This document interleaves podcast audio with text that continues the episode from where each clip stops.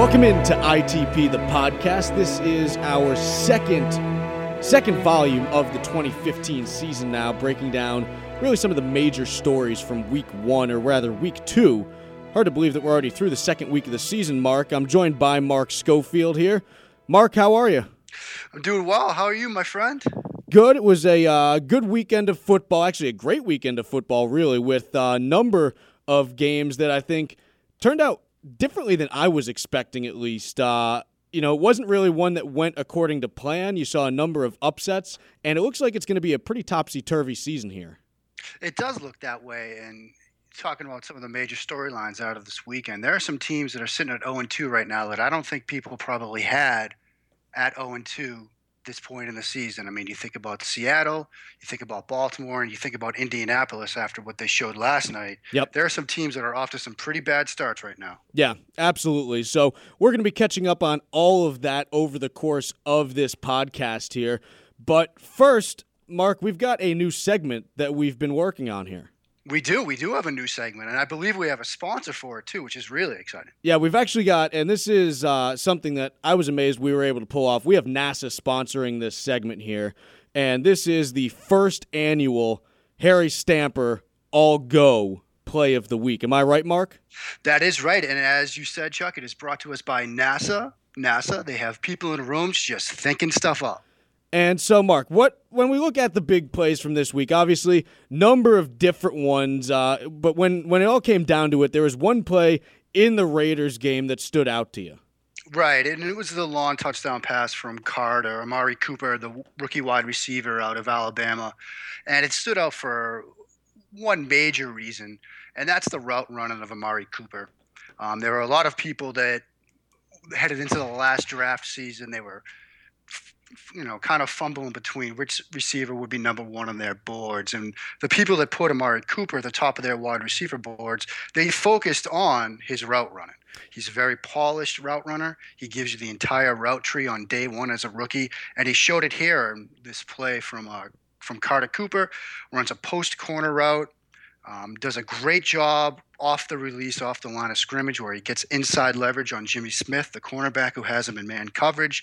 He establishes in, inside position on his vertical release up the stem. And what he does at the top of that, right before his break, is he shows Smith a quick look to the inside as if he's looking for the ball on a post route.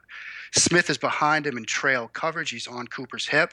When he sees that head turn, he looks to cut underneath that, and that's when Cooper breaks to the outside on the corner. It's just a beautiful route, and it shows you what he can do as a route runner already as a rookie. Now, when you're talking about a polished route runner, that, that term gets thrown around a lot, and I don't know if everyone necessarily knows what it means. Is it something as subtle as that little look to the inside at the top of the? Is that what we're talking about here?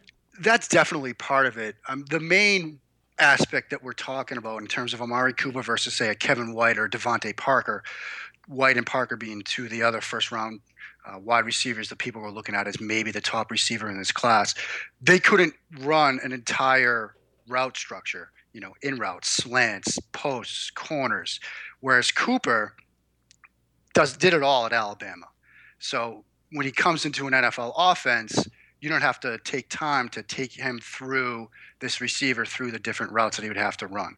So not only does he give you that, but then you add in the things like that little head turn, the little nuances that a receiver can show a defensive back to sell a defensive back on one move and then cut to the outside and gain separation. So when you look at this, and obviously Cooper is just a rookie right now, are we talking about the types of, you know, that, that, little head turn? Is that something that you typically don't see until someone is an established veteran in the league? Is he just ahead of the curve there? I think he's a little bit ahead of the learning curve. I think that's a fair way to put it. And, you know, it comes from muscle memory, learning things through repetition, running those routes in college, both in practice and then on Saturdays and Saturday nights, getting some tips and tricks along the way, figuring out what works for you, and then just doing it again and again and again as you transition from college to the NFL. You know, Kevin White, DeVante Parker, they'll get more reps as they go through in their rookie season and they'll become better at it. But I think for right now, like you said, Cooper is a bit ahead of the curve. How much of uh, the development of Cooper is going to be aided by having Derek Carr? Maybe it's even vice versa. Is Derek Carr going to be helped more than uh, Amari Cooper and having him as a weapon here? I think what's going to be interesting to see is how much Cooper can help Carr. Carr had a pretty solid rookie year, but you know, year two in the NFL, there might be a little bit of bumps along the way. But having a weapon like Cooper and some of the other weapons that they have right now, it looks like Carr is going to be able to spread the ball around a bit. He's got some receivers like Cooper that he seems to be on the same page with right now. The game-winning touchdown pass to Seth Roberts was a nice little play that, you know, Carr made a nice little anticipation throw towards the goal line. Again, looked to be on the same page with the receiver on that play. So I think what you are seeing signs of is Carr developing a little bit more thanks to the weapons that he has around him and that Oakland has surrounded him with. Absolutely. We're going to take a little segue now from the AFC West and take a look at the NFC South, actually. And we're joined now by Charles McDonald, who is our resident Falcons expert. And Charles, thanks for joining us today. Oh, thanks for having me. How are you guys? Doing well. We're doing well here. I mean, I think uh, certainly Falcons fans seem to uh, probably be pretty happy after the first two weeks, a 2 0 start, right? Oh, yeah, definitely. It uh, feels like a big change from last year. Uh, you know, only won 10 games in the past two seasons, so already get two under the belt. That's pretty good. When you look at, in particular, the last week, you had uh, Matt Ryan going up against a Giants defense that in recent years been pretty strong, especially from a pass rush perspective. Uh, always something you have to game plan for. What did you see from Matt Ryan over the uh, the course of the game that really stood out to you? Uh, well, I thought it was interesting. Uh, you know, the game when the Falcons first came out on offense, uh, the Giants were sending a majority of their uh, majority of their reps against the pass. They were sending you know five plus blitzers. Uh, try to get Matt Ryan on the ground. And I thought it was really interesting to see Kyle Shanahan and Matt Ryan. You know, they employed a lot more three-step drops, uh, screens, uh, slants to try to counteract the blitzes. And then once the Giants got tired of uh, getting eaten up, uh, you know, underneath and uh, with you know with fighting against the uh, screens and slants, uh, they started dropping more guys back in coverage, especially in the second half, particularly in the fourth quarter and uh, to still see Matt Ryan find Julio Jones with these crossing routes on five and seven step drops. I thought he had a really impressive day. Uh, he definitely played better than he did against Philadelphia, and you know, I thought Matt Ryan was the main reason that the Falcons were able to win that game. Uh, especially, uh, you know, uh, Eli Manning had a nice game. Uh, so for Matt Ryan to finally win one in uh, York, which he had before, that was it was good to get that off the back.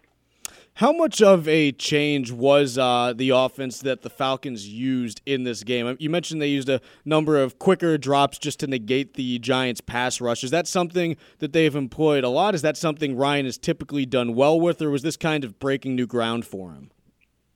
Uh, it's just kind of breaking new ground for him. Like last year with uh, offensive coordinator Dirk Koetter, you know, Ryan was taking a lot of seven-step drops and probably a big reason why he was getting killed behind that offensive line last year. But uh, this year, uh, you know, the, uh, Kyle Shanahan's offense has a lot of uh, play action and rollouts, but when they're not using the play action rollouts, a lot of you know quick timing passes. Like you see the uh, like kind of West Coast philosophy. Um, he's not he's not going to sit back there and wait for these guys to get up and way deep downfield. He's getting the ball out of his hand quick. And it's making the offensive line look a lot better too. So uh, I think that the change in coordinators was good for Matt Ryan, and it's definitely been good for the Falcons the first two weeks of the season.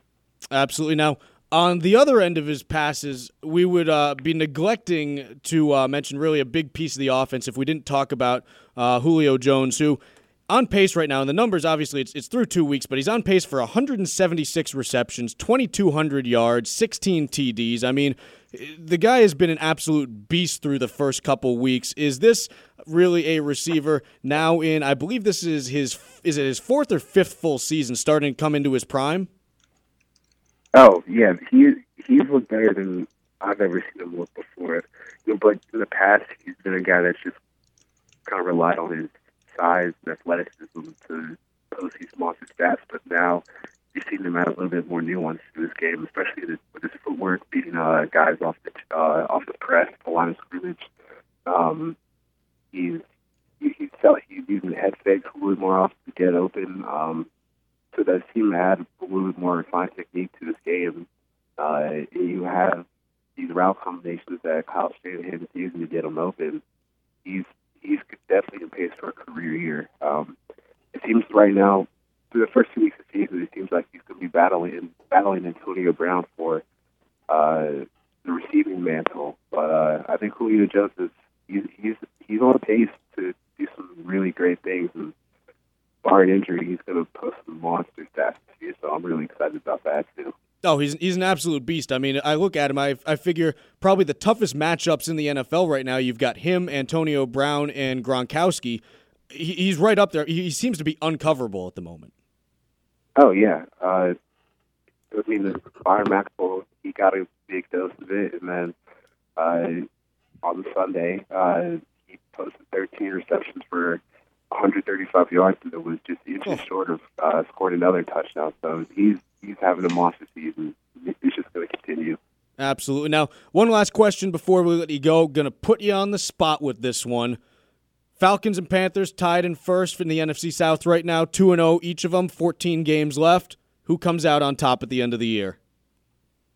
Oh, uh, definitely, definitely Atlanta. Uh, this defense is much improved from last season. You know, the Falcons they didn't sign any like huge name free agents, but the guys that they have signed, Justin Durant, Adrian Clayborn, and Brian Schofield, those guys have made a huge difference on the field, and uh, I think uh, they'll definitely be able to counteract the lack of weapons in the Panthers' offense right now, and that's going to be the deciding factor when the Falcons end up when the, when the Falcons do end up winning the division. All right. Well, Charles, appreciate you coming on. And uh, if anyone wants to uh, follow you on Twitter, it's McDraft2. Is that correct? Yep. Absolutely. Anywhere else that uh, anyone can read any of your writing right now? Uh, I'm at the Falcoholic with SB Nation, and that's it for right now. All right. Very good. Well, Charles, thanks for coming on with us. Thanks for having me. Absolutely. That was Charles McDonald. Again, you can see him at thefalcoholic.com as well as on Twitter at McDraft2.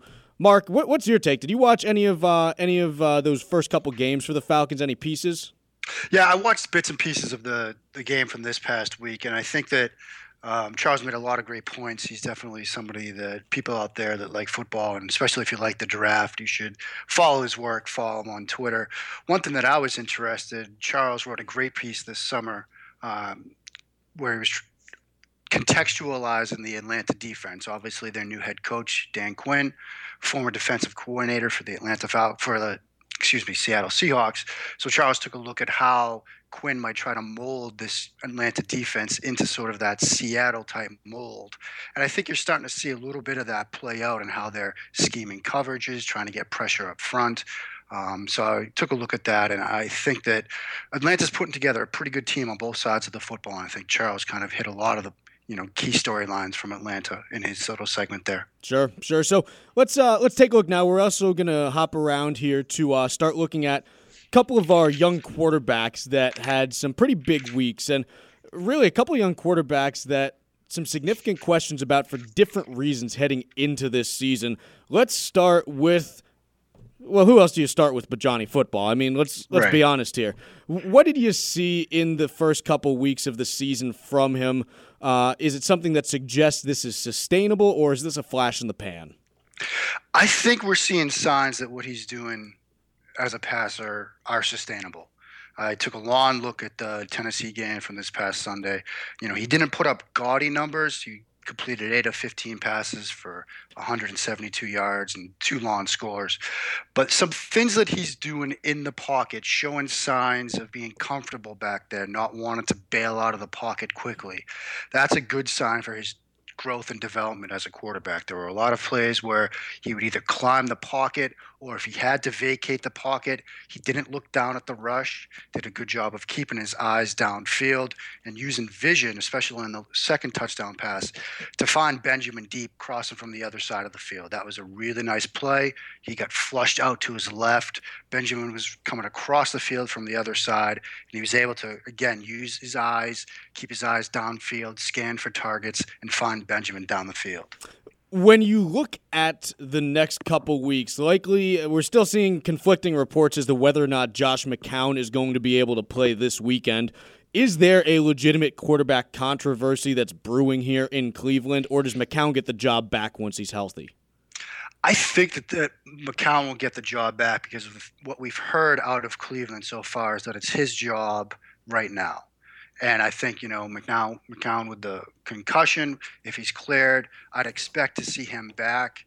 But if he's on the shelf for another week or so and Johnny Manziel has another game like he did against Tennessee, then you're going to start to get some a lot more questions. I mean, the Cleveland fan base, I'm sure they really want to see Johnny come in and win and keep that starting quarterback job. I kind of want to see Johnny come in. I mean, it's for better or for worse. Look, you can love the guy, hate the guy, but you can't deny that it's exciting to watch him when he's on the field. As a fan, you just want to see that.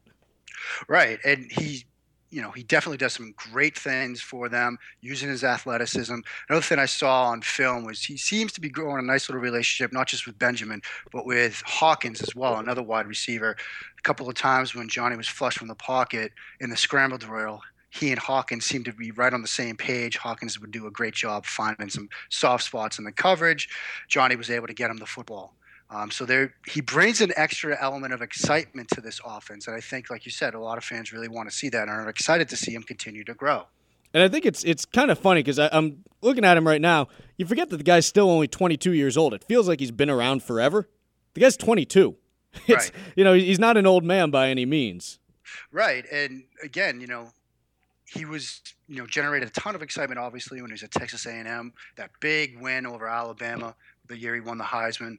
Um, he, we've been talking about Johnny Manziel for a long time now, it seems like, and now we're starting to see signs of everything people were hoping he would be start to develop here in his second year in the NFL. Yeah, finally talking about him for the right reasons too, right. instead of uh, too right. much time in Vegas. Which, look, it happens to all of us. It, it does. does happen to all of us. But remember, what's the saying? What happens in Vegas stays in Vegas, and that's the way it should have been. Right? Well, you you try to keep it in Vegas, but uh, when you're Johnny, I mean, look, you're bringing Vegas everywhere. I, I mean, you look at Johnny's house; it's I mean, you, you can do that, whatever. So, let's take a look now. Blake Bortles, right? Terrible first week, pretty much more of the same that we saw during his rookie year. Bounce back though with. I won't say an overly impressive game against Miami, but a big step in the right direction. Yeah, I agree. Um, and I wrote about Blake Bortles a little bit last year and again at the start of this season. What I've been interested to see, and you know, you kind of hear this a lot, especially in the summer when a quarterback either is coming into the league or he's moved teams and he's had some issues with this in the past. The, the talk about mechanics. You know, we heard it a lot, obviously, with Tim Tebow and his awkward windmill throw in motion. And it was the same with Blake Bortles coming out of the University of Central Florida with bit of a you know, not so much a windup, but how he used that left arm, that lead arm. So that's been something I've been interested to watch because we heard a lot this offseason about always working on refining his mechanics and his throwing motion. And he looks better throwing the football and he's using his arms better in terms of pulling himself through a throw. And looking at what he did against Miami, 18 of 33 for 273 and two scores. You know, got his team in position to win that game. And the throw mechanics, that left arm, did look better than they did last year. Yeah, so definitely going to be something to keep an eye on there as well. Um, I know Jacksonville fans are probably, uh, would you say they're on top of the world at this point with. Uh, you know, you kind of look at the standings there and you say, look, we're tied for first place. It's been a while since they've seen that. Right. If you've if anybody out there has been on Twitter in the past 24 hours, especially after Indianapolis losing last night, Jaguars Twitter is kind of giddy right now and they're you know they're enjoying the moment and good for them they should be excited the, the team looked really solid in that win you got a little bit of help down the stretch with a really miami one of two teams last week to commit a really dumb personal foul penalty yep. after a play yep. to put their opponent in position to win oliver with the late hit against Jack against Jacksonville. It happened also in the Raiders Ravens game. There was a roughing the passer penalty on the final drive that Oakland had that put Oakland in position to win that game too. But I'm I'm happy for the Jaguars fans. It's a good moment for them. Good day for them. Yeah, they, they need this. It's it's good for them. So yes. we're gonna now move on from the AFC South, turn back to the NFC South. We are now joined by Nath Pizzolatto. Did I pronounce that right, Nath? Uh, it's Nate, but Nate, Nate, Nath, That's Nate. It's all the same, all the right? You've been you've been called worse, right? Yeah. Exactly. So, talk to me a little bit about the Saints. We had uh, Charles McDonald on just a little bit earlier talking about the Okay, Falcons. He yeah. was he was you know elated through the roof. I'm guessing you're probably not quite where he is. I mean, um, there's no better way to put it. They stink right now. Um, and I just I'm not laughing at you. I'm laughing with I your know. crying. I understand. I uh, it's it's end. Um, the biggest problems, um, to me, I mean, there's there's some things that are unavoidable. They just had so many injuries on defense. Obviously, secondary, they're trying to rebuild it, and already, you know, three of the guy, three or four of the guys they have they were counting on can't play or have gotten hurt. Um, but but I mostly wanted to look at or what's wrong with the offense right now, which is there's gonna be a lot of talk about Brees and how he might be done, but honestly, he looks fine to me until he uh, took that hit in the Tampa Bay game, and his really terrible deep balls are both after that. I think the offense has two bigger problems. Um, one is, and I guess it's sort of related to Brees, in that the team, the management apparently seems to think that uh, Brees is so good he can just get it done no matter what you throw around him, and we're finding that's not the case. Right now, New Orleans doesn't have a single receiver who can either get open or win contested catches. There's just none. Everyone on the team has to either, you know, they can't win one on one consistently. They have to be schemed to get open. Even Brandin Cooks, who's supposed to be the focal point of the offense, and Yep. has hardly hardly been a factor. Well, what about let's also because talk They can't do that. Let's let's also talk a little bit. Obviously, one of the big trades in the offseason was uh, Mm-hmm. moving, uh, essentially picking up Max Unger at center and moving Jimmy Graham out to Seattle. How has that affected things? Because I believe, if I'm not mistaken, uh, number one tight end right now is Ben Watson, who's a nice player, but he's no Jimmy Graham. Right. Well, it really, I mean, this this speaks to the problem, not specifically Graham, but the fact that they didn't even try to find replace him with anyone even close to his caliber. You know, Graham obviously is such a huge mismatch that he was a guy who could always go to not only in the red zone, but you know, on critical downs. You know, third down, long situations, you can just split Graham out and send him down the seam and throw it above the guy who's covering him. Now they don't have that. You really see it in the red zone. Um, and I didn't hate the trade so much because the center play was so bad last year, and because they got a first round pick out, of which is always great. And so far, Stephone Anthony has been fantastic. Yep. But they just they just didn't even bother. They didn't even try to replace him, and it's really it's really showing. You know, Marques Colston's getting older. He's not reliable anymore. Um, like I said, Cooks isn't Cooks is a big play threat, but he's not a guy you can count on. You know, in the you know, whenever you need a difficult first down or a critical first down, and so they just don't have that anymore. And so I don't think the problem specifically with tight end with losing Graham because Sean Payton has shown he can, you know, rejigger and reconfigure his offense to highlight whoever's, you know, good on the team. It's just it's more of an overall lack of talent in the crew. And there's some okay players, there's some fine players, just nobody, no true number ones, nobody good enough to just be a go-to guy when it's absolutely essential. Well, let's let's talk on that rejiggering here, just because I'll admit I Uh-huh. didn't I didn't watch much of the Saints in the preseason. You probably Uh-huh. watched quite a bit more than I did. They they now have an issue at quarterback where we don't know exactly what is going on with Drew Brees. There's been Uh-huh. conflicting reports as to the severity of the rotator cuff injury. Right. But the potential is out there for either Luke McCown or Garrett Grayson to be getting some extended reps over the next couple weeks. Did we did you true. see anything productive from them in the preseason that suggests they can Mm. compete at the NFL level? Um, well, I thought. I mean, I thought they both had fairly encouraging preseasons in the sense that, you know, Mc, well, in the sense that McCown, McCown looked looked like a capable backup, and Grayson Grayson looked okay for a guy who probably shouldn't be seeing NFL action anytime soon or live regular season action. Yep. But uh, um, I mean, let's. I mean, I mean, but the truth is, like, the team is built around, you know, especially the offense, they're built around Brees being able to elevate everyone else. So without Brees, that equation is totally out of whack. So yeah, in a game, Brees has to miss time. The team is in a lot of trouble. Now, the latest this morning is that they're saying it's not too serious. He might even be able to play this week. That would be a relief. At the same time, yeah, if he's hurt for any significant time, it might be time to start thinking about the long term because I don't think they're because they're not going. I mean, they're already not going anywhere. They're especially not going anywhere if he's hurt. Yeah, and so let's let's take a look. We got time for one more question, Aaron. Let's Okay. talk. Let's talk long term this season. Saints are 0 2 right now. They're in a Mm-hmm. division that you know it's it's stronger than it's been in recent years, but it still is not a great division by any means. Where do you think they end up finishing when it's all said and done? Can they turn this around to reach the playoffs, or is this a team that finishes with six or seven wins? They, well, I think they can turn it around if they get if they get everyone healthy. There's some good talent there. Getting the secondary healthy will help a lot. Um, C.J. Spiller is one of the few bright spots on offense last week, but he's still banged up and on a snap count. If they can start getting him in regularly, I think they'll run more of the running back screen and running back passes game that they wanted to emphasize in the offense this year. But uh, and the schedule is weak enough that it's possible, especially since a lot of the games on it, like Cowboys, Eagles, and Colts, are now looking like teams that a lot of the tougher games are looking at teams that have been struggling themselves.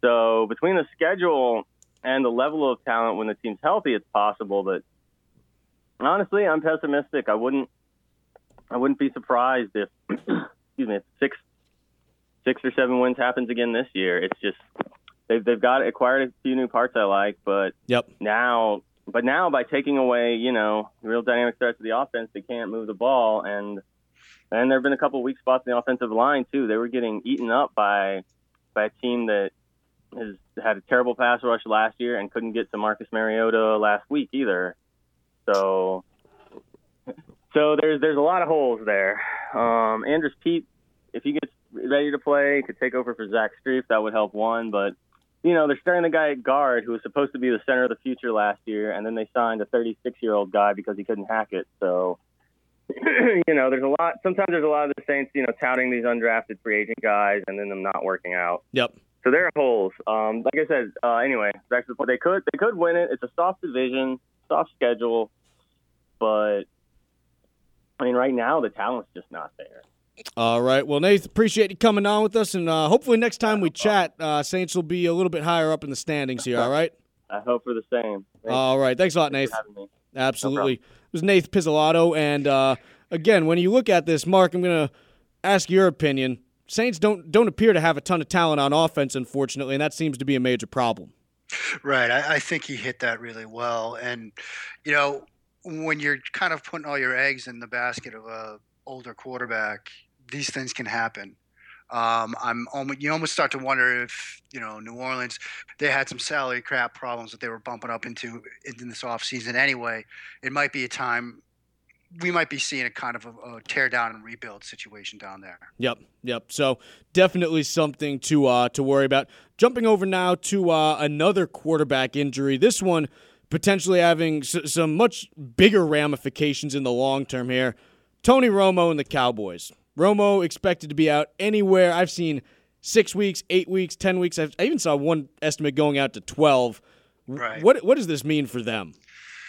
Well, I mean, if you look around the landscape of the NFC East, they could probably stay afloat give, with Brandon Weeden, given what you have. You think it's the worst division in football? I don't know if it's the worst division. It might be right now. Yep. Um, obviously, in in Washington, we had the RG three Kirk Cousins storyline. They got you know back to one and one this this weekend with a win over the Rams. Giants are sitting there at zero and two. Doesn't look like they can do too much on either side of the football. Philadelphia, I mean, that's another team when you talk about teams that are at 0 and 2 right now. Looked like a train wreck. they they just they can't run the ball they can't throw the ball i mean i was looking at their numbers in terms of running the football this game against dallas this sunday and abysmal two rushing first downs. They gained seven yards on 17 runs for 0.4 yards per carry. Strong. And they just they can't block guys up front. It just it just looks like an absolute dumpster fire. Is there anyone in the NFC that can challenge the Packers? I mean, you know, with the caveat that again, it's early. I mean, as we saw last season, the Patriots after Week Four were declared dead and in the water, and Yeah, but they were clearly dead. They couldn't do anything. right. but there's exactly right. So, but there's there's time. Um, obviously, the Packers do look like the class of the NFC right now. Um, I think Seattle, you know, they've got obviously the Kam Chancellor storyline. They still got to kind of sort out that offensive line. It looked better Sunday night. I think Seattle looks pretty well. Well, they'll come back. I think Arizona. I mean, again, that's another team that you know probably doesn't get a lot of the coverage that they should, but they look pretty good going into Chicago. Carson Palmer looks to be throwing the ball really well. Larry Fitzgerald, Three touchdowns. three touchdowns, looks good, getting open, um, finding space against at least that Bears secondary. Arizona, I wouldn't, you know, don't sleep on the Cardinals right now. Let's uh, turn now. We'd highlighted last week the Bills Pats game as a pretty critical showdown with a lot of folks talking about how the Bills had a chance to make a statement that they were going to compete in the AFC East. Even though they lost, were they able to make any type of conclusive statement there? Uh, I don't. I don't know if I'd say they made a conclusive statement. I mean, divisional games are always tough. I mean, I think if you talk to any NFL coach, any NFL player, they will tell you that divisional games are tough. And if you win one, of doesn't, it doesn't matter how you win it. You can win ugly; it's still a divisional win. Um, some things that I think Buffalo can build off of. Um, that offense looks like they've got something in Tyrod Taylor. Yep. Um, you know, there there were some things that I looked at and breaking down that film that I still think he can improve on. Accuracy is one. He sailed a number of throws that led to either incompletions, interceptions, or he had one. There was a play late in the first half where another scramble drill, drill situation. He had a chance to make a play down into the red zone to Sammy Watkins and just missed it. Missed the throw and it led to an interception. Yep. Um, he'll have to get more comfortable in the pocket too. Um, there were a number of sacks that weren't really on the O line. I think they were more on him. Instead of climbing the pocket, he would vacate the pocket left or right, and you know play into the edge rushers a bit. But I think offensively, you know, Buffalo's got some stuff to work with. Defensively, you know, the Patriots did a really good job with tempo and quickness in that game. Yeah. Did a lot Yep. of no huddle stuff. And also, if you look at a lot of their passing plays, the snap to release time, I actually busted out the stopwatch. A lot of plays, Brady was getting the snap and getting the ball out in less than two seconds. What's average in the NFL? Honestly, I it's not less than two seconds. It's probably, you know, two and a quarter, two and a half, somewhere in that range you're seeing. even- yeah, probably two and a half, sometimes three. I mean, that's just off the cuff response. Yep. But the reason why that was such an interesting thing to look at is, you know, I wrote about, a lot of people wrote last week about Rex Ryan and his defensive schemes and how he could scheme up the blitz to get pressure. And we saw that last week when they beat the Colts.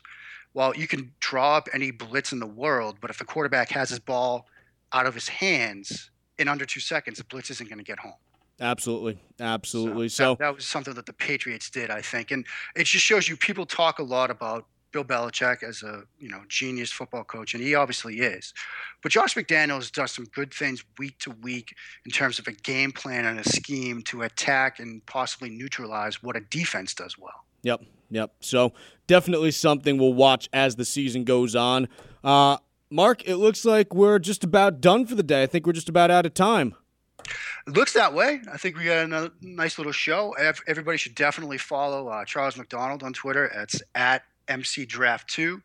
Also, uh, Nate from uh, you can find him at Zone Reads. Um, Ch- Chuck, great job hosting as always, my friend. Absolutely. And if you do want to catch up on any of our articles, you can find them as always at InsideThePylon.com. Follow us on Facebook at uh, Facebook.com slash Inside the Pylon and on Twitter at IT Pylon. Mark, until next week, I will catch you later.